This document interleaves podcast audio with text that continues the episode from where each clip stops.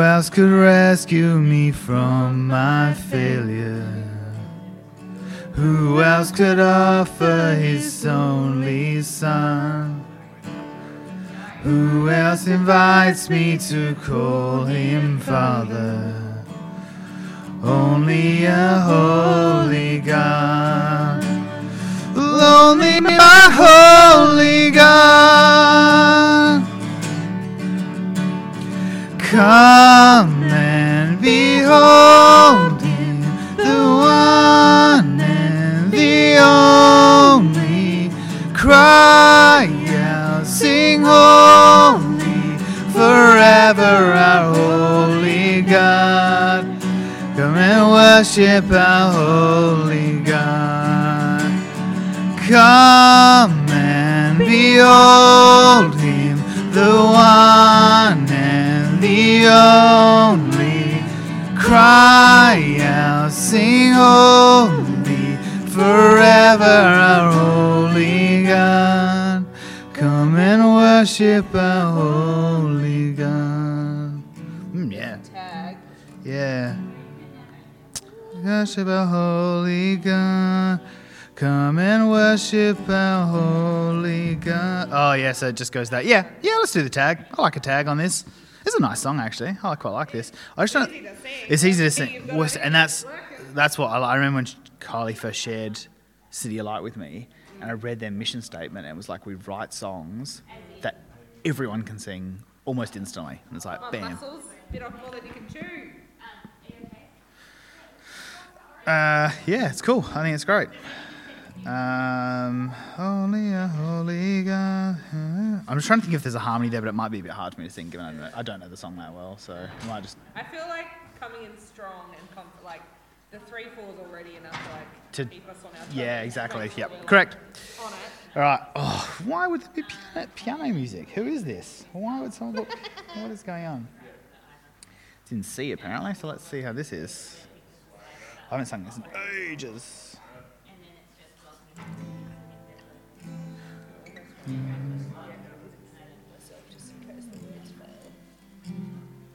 There was a music stand. Yeah, yeah. Uh, this is what key it's written in. I don't, I don't know if there's any good.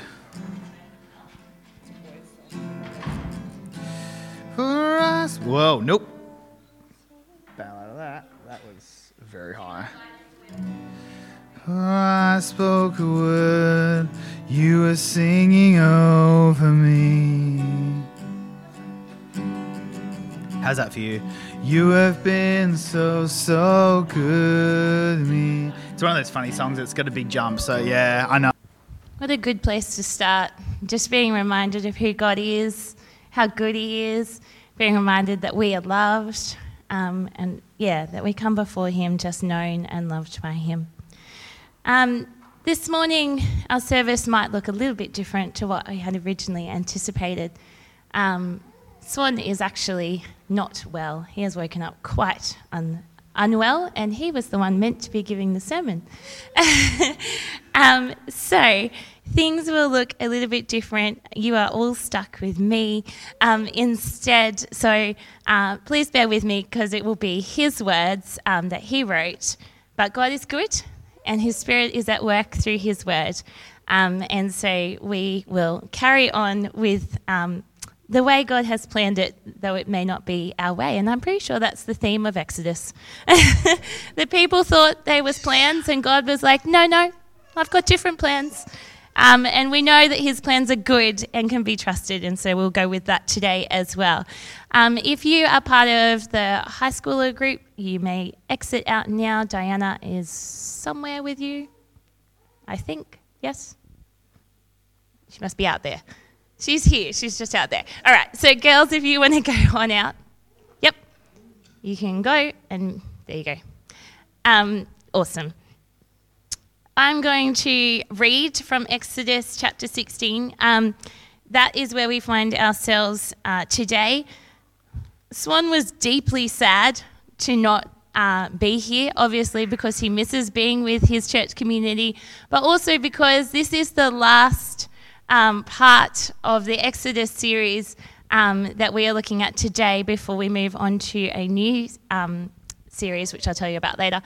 Um, and I know how much you really wanted to speak on Exodus, um, all of it, but particularly um, closing it off and ending it off.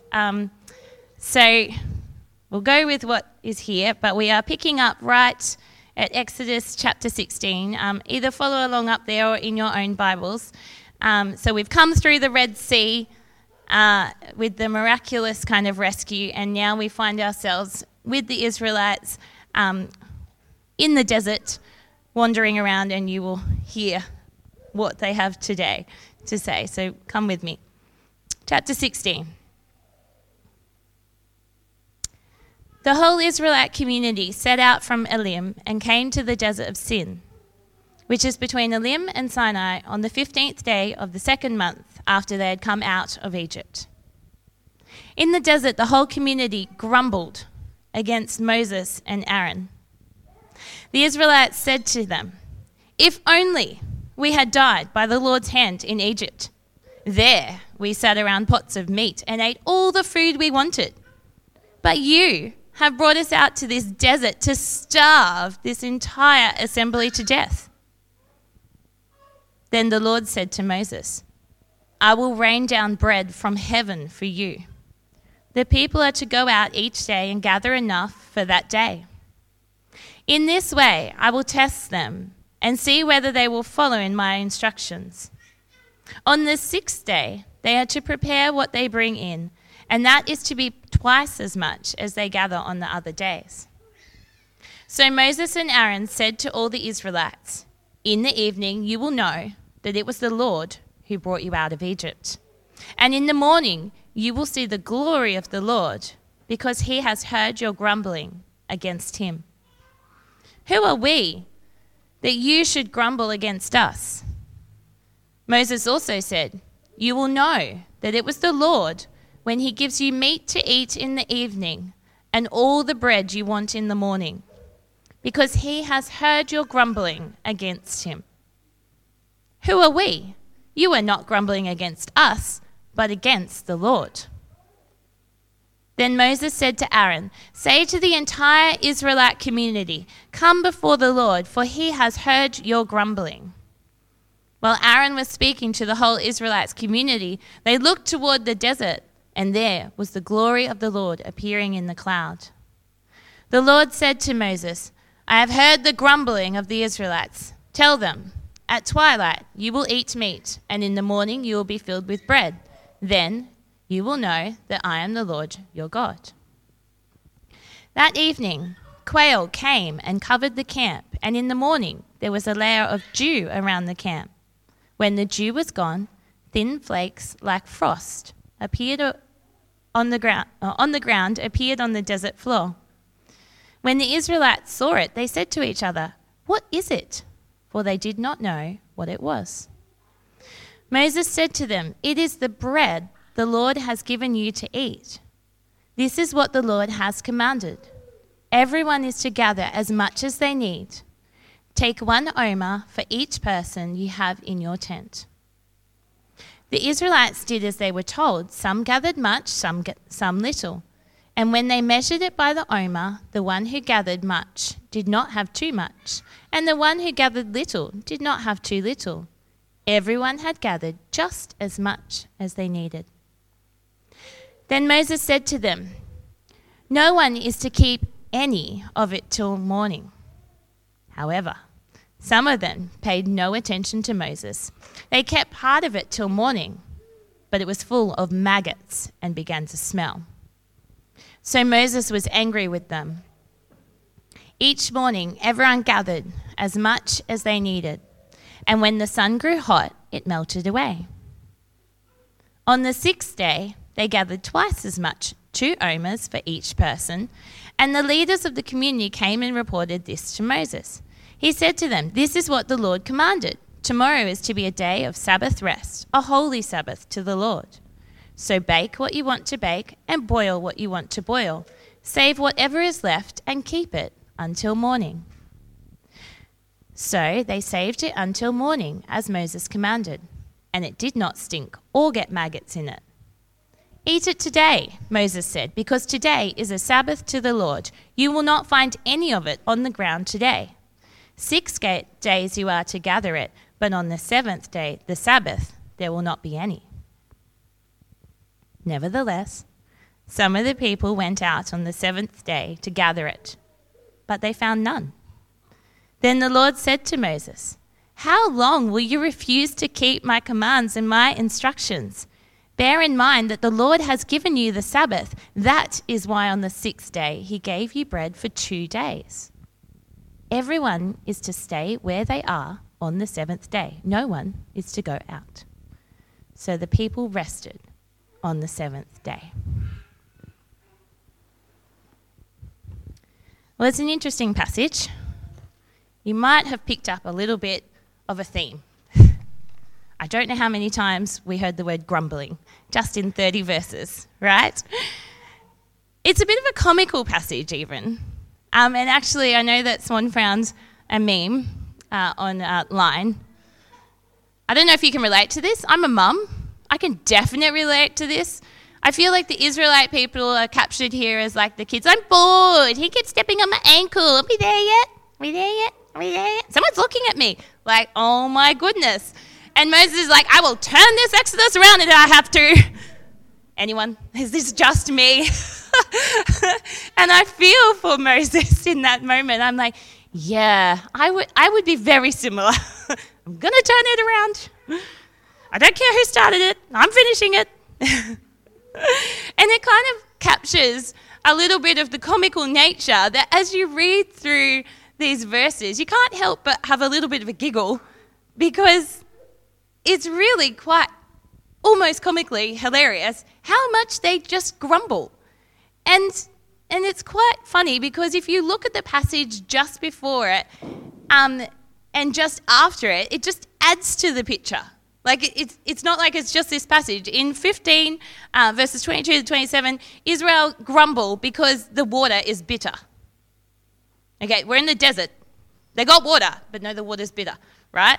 Then in 17, verses 1 to 7, they grumble because they don't have any water.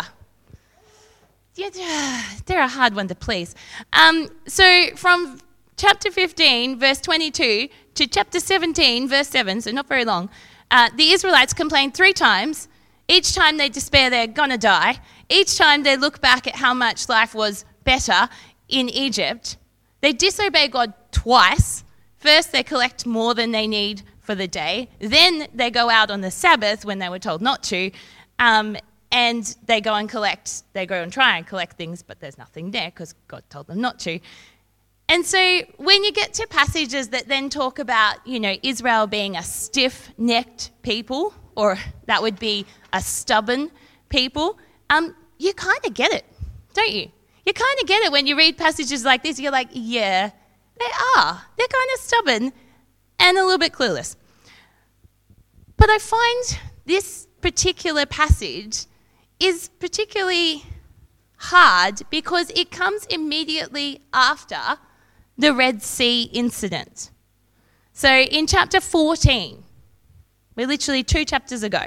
In chapter 14, God does this amazing, mighty rescue. He literally makes water move to become walls of water so the Israelites, Israelites go through not on slightly soggy ground, dry ground as he takes them through the Red Sea, right?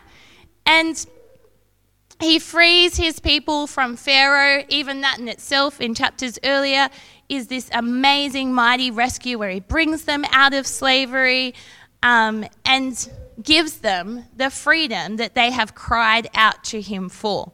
Then in chapter 15, there's this beautiful song that Moses' sister Miriam sings because she praises God.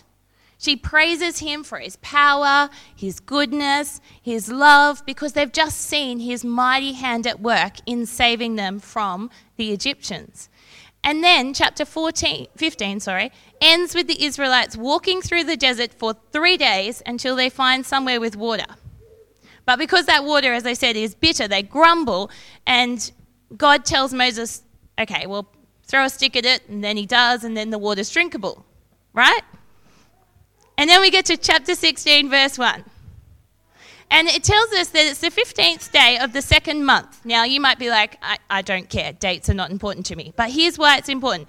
Because we know that from earlier in Exodus, that their calendar begins when they set aside the lamb that was to be killed about a week later at the Passover.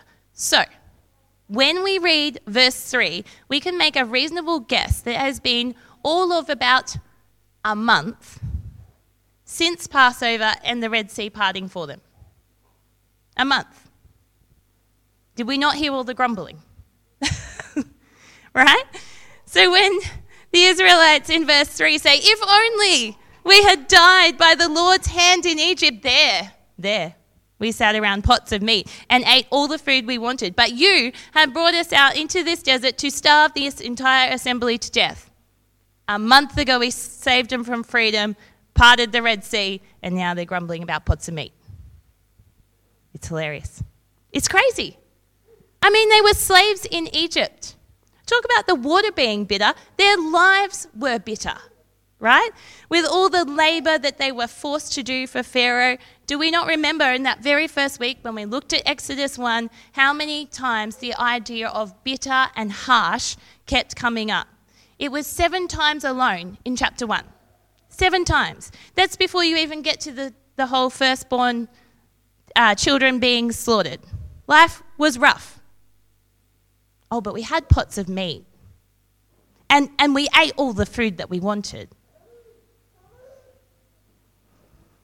They've been brought out of slavery, literally walked through the Red Sea. And God is leading them out of Egypt. And He's not even just leading them to nowhere, He's actually leading them towards the land of Canaan, which becomes known as the Promised Land.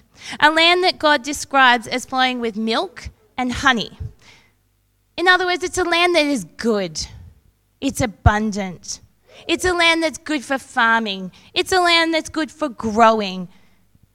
And I kind of get it because we used to live in a land very similar um, when we lived in a place called Gerringong. And, and Gerringong is a beautiful place. You'll see a gorgeous picture of it. You'll see it's very green. It's uh, cow country, uh, dairy country. It's extremely pretty.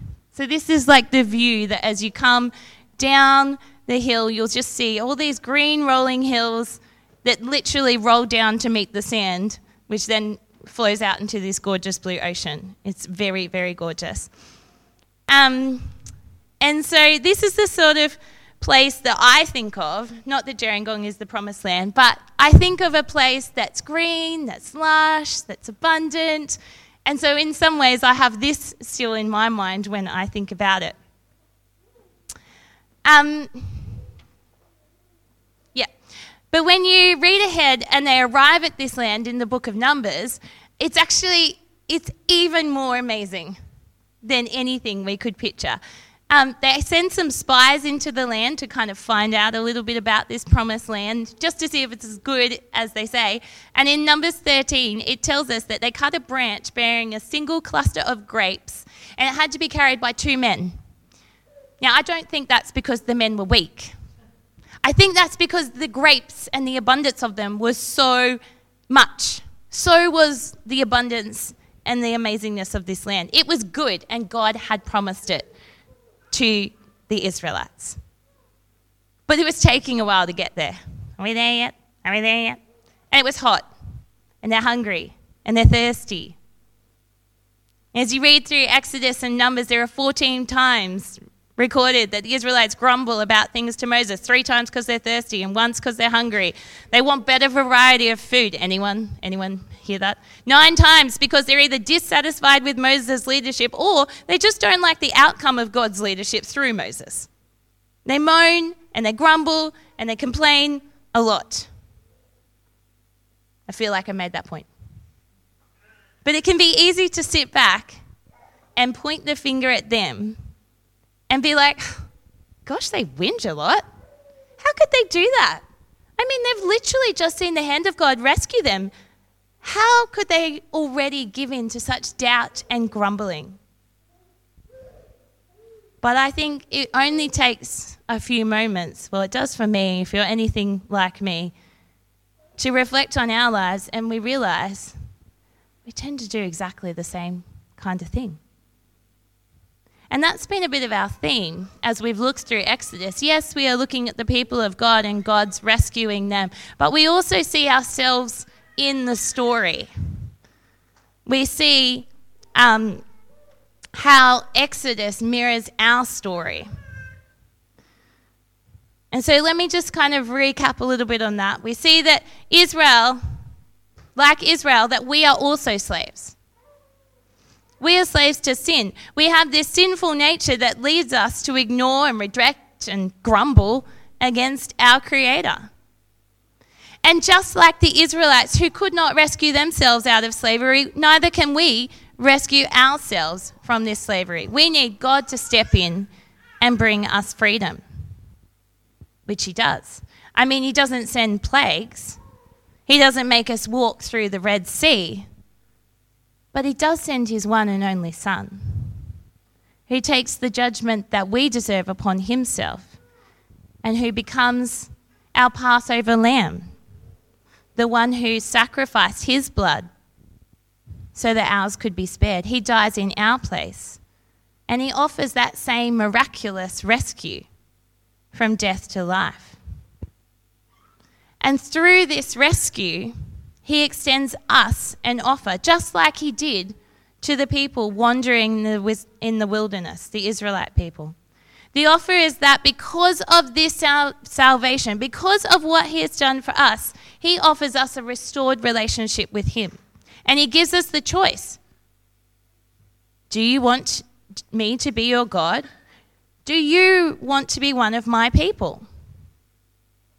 We remember hearing about that last week when he gives them the offer. He says, Do you want to be my people? Do you want me to be your God?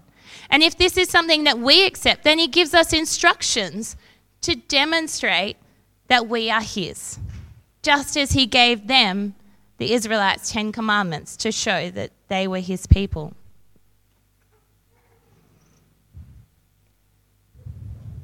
And he then promises us an eternal home, a place that is free of suffering and pain, that's full of abundance and blessing and His presence, a place where we get to be with Him daily. You can see really easily why there's just this beautiful mirroring between the story of Exodus and the gospel but unfortunately, I think all too easily we can see ourselves to be like the Israelites. And we lose focus on what God has done for us. And we lose focus on where we are heading because we become focused on the circumstances that are at the moment, the circumstances that we find ourselves in today. And far too easily, I know, I can start to grumble and complain. You know, this being Christian thing, it's kind of hard. You mean God doesn't want me to do that thing that I really want to do? Well, that's not fair. I mean, all my other friends, they're not Christians, they get to do whatever they want. You mean God wants me to be generous with everything He's given me? Doesn't He know the cost of living's gone up? Does He not know the interest rates are going ridiculous? I remember before I was part of a church, I got to spend my money on anything I wanted to. It's not hard to look in our lives and see the different areas where we struggle to remember that God is Lord of all. And just like the, the Israelites, sometimes we have a tendency to look back on the past and we see perhaps only the positives. Someone did some research during the week, and in fact, uh, scientists have given this tendency to look back with a, a positive view a name. They call it the rosy retrospection. I guess that's like the whole we look through rose coloured glasses. Rosy retrospection refers to our tendency to recall the past more fondly than the present. You see, we too forget that we were slaves to sin. We too forget that we were lost alone, hopeless, and dead. Dead in our sins, separated from God. But that through Jesus, He rescued us offers forgiveness, mercy, grace, comfort, peace, hope, love. Yet, when we look back, sometimes all we see is the good things that we're missing out on. And I tell you what, I'm not immune to this either. If I'm honest, I still miss my life in Gerringong sometimes. That house that we just spent all our like last 18 months doing some renovations and fixing it up and everyone was like, "Wow, you've got it just the way you want it to be." And we'd just finished those things that we'd planned to do and God was like, "Yeah, good job. It's time to go." And we were like, Are you serious? like now? but as nice as our home was in Gerringong, we had become increasingly convinced that God had something new in store for our family. And again, I have often looked at the Exodus journey for encouragement during this time. For 40 years, God guides and leads his people as they wander through the wilderness. The pillar of cloud during the day and a pillar of fire during the night. When the cloud moved, they moved. When the cloud stopped, they stopped. And I do remember that someone once pointed out that the Israelites, that like the Israelites, we shouldn't move unless God is actually going ahead of us. Because it's better to be where God wants us to be than to be outside of His plans for us. But it can be tough. Sometimes we can still struggle with that rosy retrospect. Sometimes we still grumble and complain, just like the Israelites. And so I just want to kind of bring this to a close with three kind of practical tips to help us when we are struggling. First of all, look back. Look back at God's work in your life. Be reminded of God's amazing salvation in Jesus and remember that He died for you. In fact, I think that's one of the most beautiful things that as we come and we do communion, and we do it regularly here, that that is a time to pause, stop, look back, and go, that's right. When I accepted Jesus' offer of forgiveness, that I remember He died for me. That He loves you and that He wants to bring you freedom, forgiveness, and life. And I mean, for me personally, sometimes it's hard to look back and take that time to pause and reflect. For me, I, I like to do that through music, particularly. Um, so sometimes putting on some worship music can help you focus and remind you of what Jesus has done. And that, I think, is also part of the reason why we sing at church. It helps us to stop and remember all, all that God has given us. So look back. Look back. The second one, look forward. Be reminded of our future destination. In 2 Corinthians chapter 4, Paul is speaking to this church in Corinth who are facing persecution for their faith, and he says to them, Therefore, we do not lose heart. Now, outwardly, we are wasting away, yet inwardly, we are being renewed day by day. For our light and momentary troubles are achieving for us an eternal glory that far outweighs them all. So we fix our eyes on not what is seen, but what is unseen. Since what is seen is temporary, but what is unseen is eternal. And that is not the verse I would quote to someone when they're in the midst of troubles. It's not to underestimate at all that the things that we go through are hard. They are. They are definitely hard. But this is not the end of the story. And this life is but just a fraction of all that God has in store for us in eternal life. And sometimes to focus on looking forward can help us get through the hard of here and now. Our promised land is heaven. We aren't there yet. Church can be great, but it's still not heaven. This life can be beautiful, but it's still not heaven. And so I find that that is a big reason why I would, I would encourage us to keep coming to church because as we go through those hard things, we can be reminding each other this is hard. I'm here with you, I walk alongside you, and we keep walking towards our eternal home.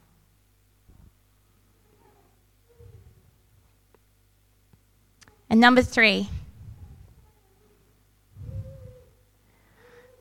when we're tempted to grumble and complain, remember that it is best to be where God wants you to be.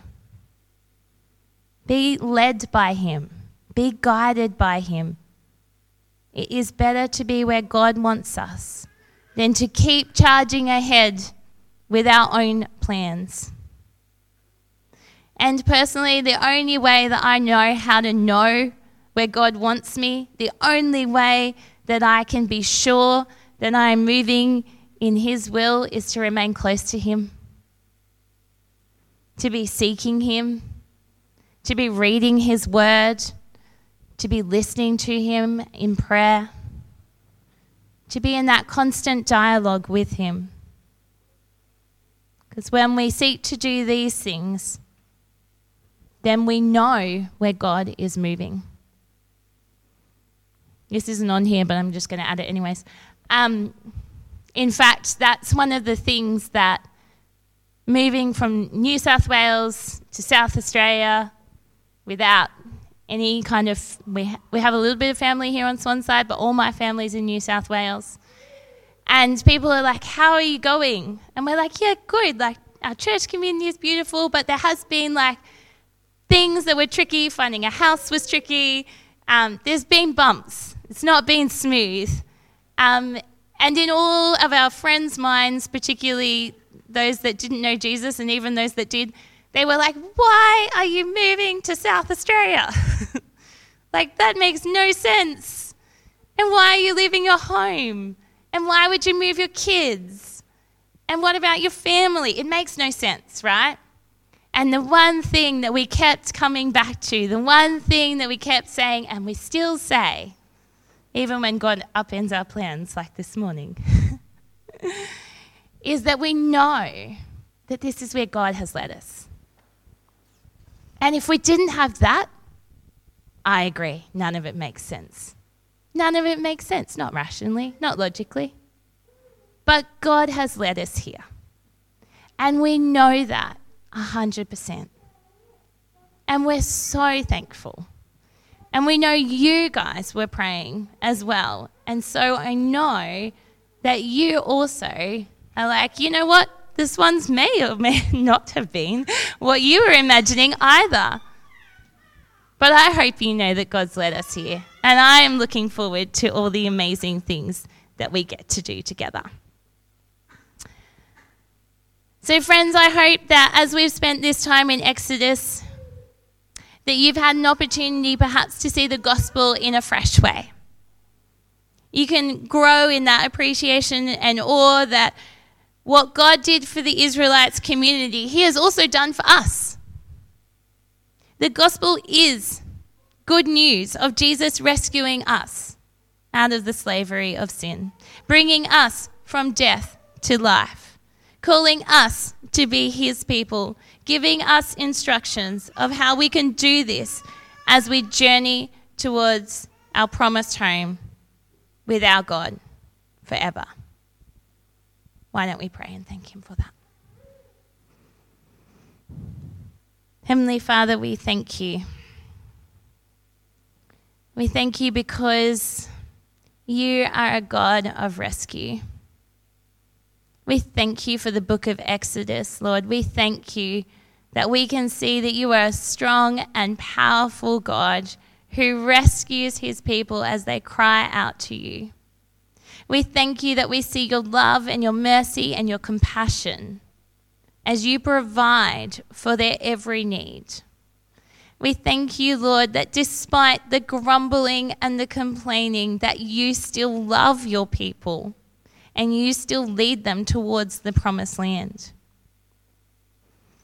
Lord, we thank you that you also, through your Son Jesus, have extended the same offer of rescue out of the slavery to sin so that we can say yes to life, so that we can say yes to a relationship with you. We thank you that you continue to pour love and forgiveness and mercy on all that come to you, Father. We thank you that you are leading us to our promised land, that you are leading us to a home that will never spoil, that will never end, that is full of goodness and blessing and abundance. And we thank you that you have given us each other for the journey as we go. And we thank you that you have given us your spirit to guide us so we know how to live the best way all on earth. And we pray that as we go out into our community this week and beyond, that people would see that we belong to you, that the actions and the words that we um, show and display, Father, that they would show that we are your people, that people would be drawn to you because of hearing about the love that you have for us.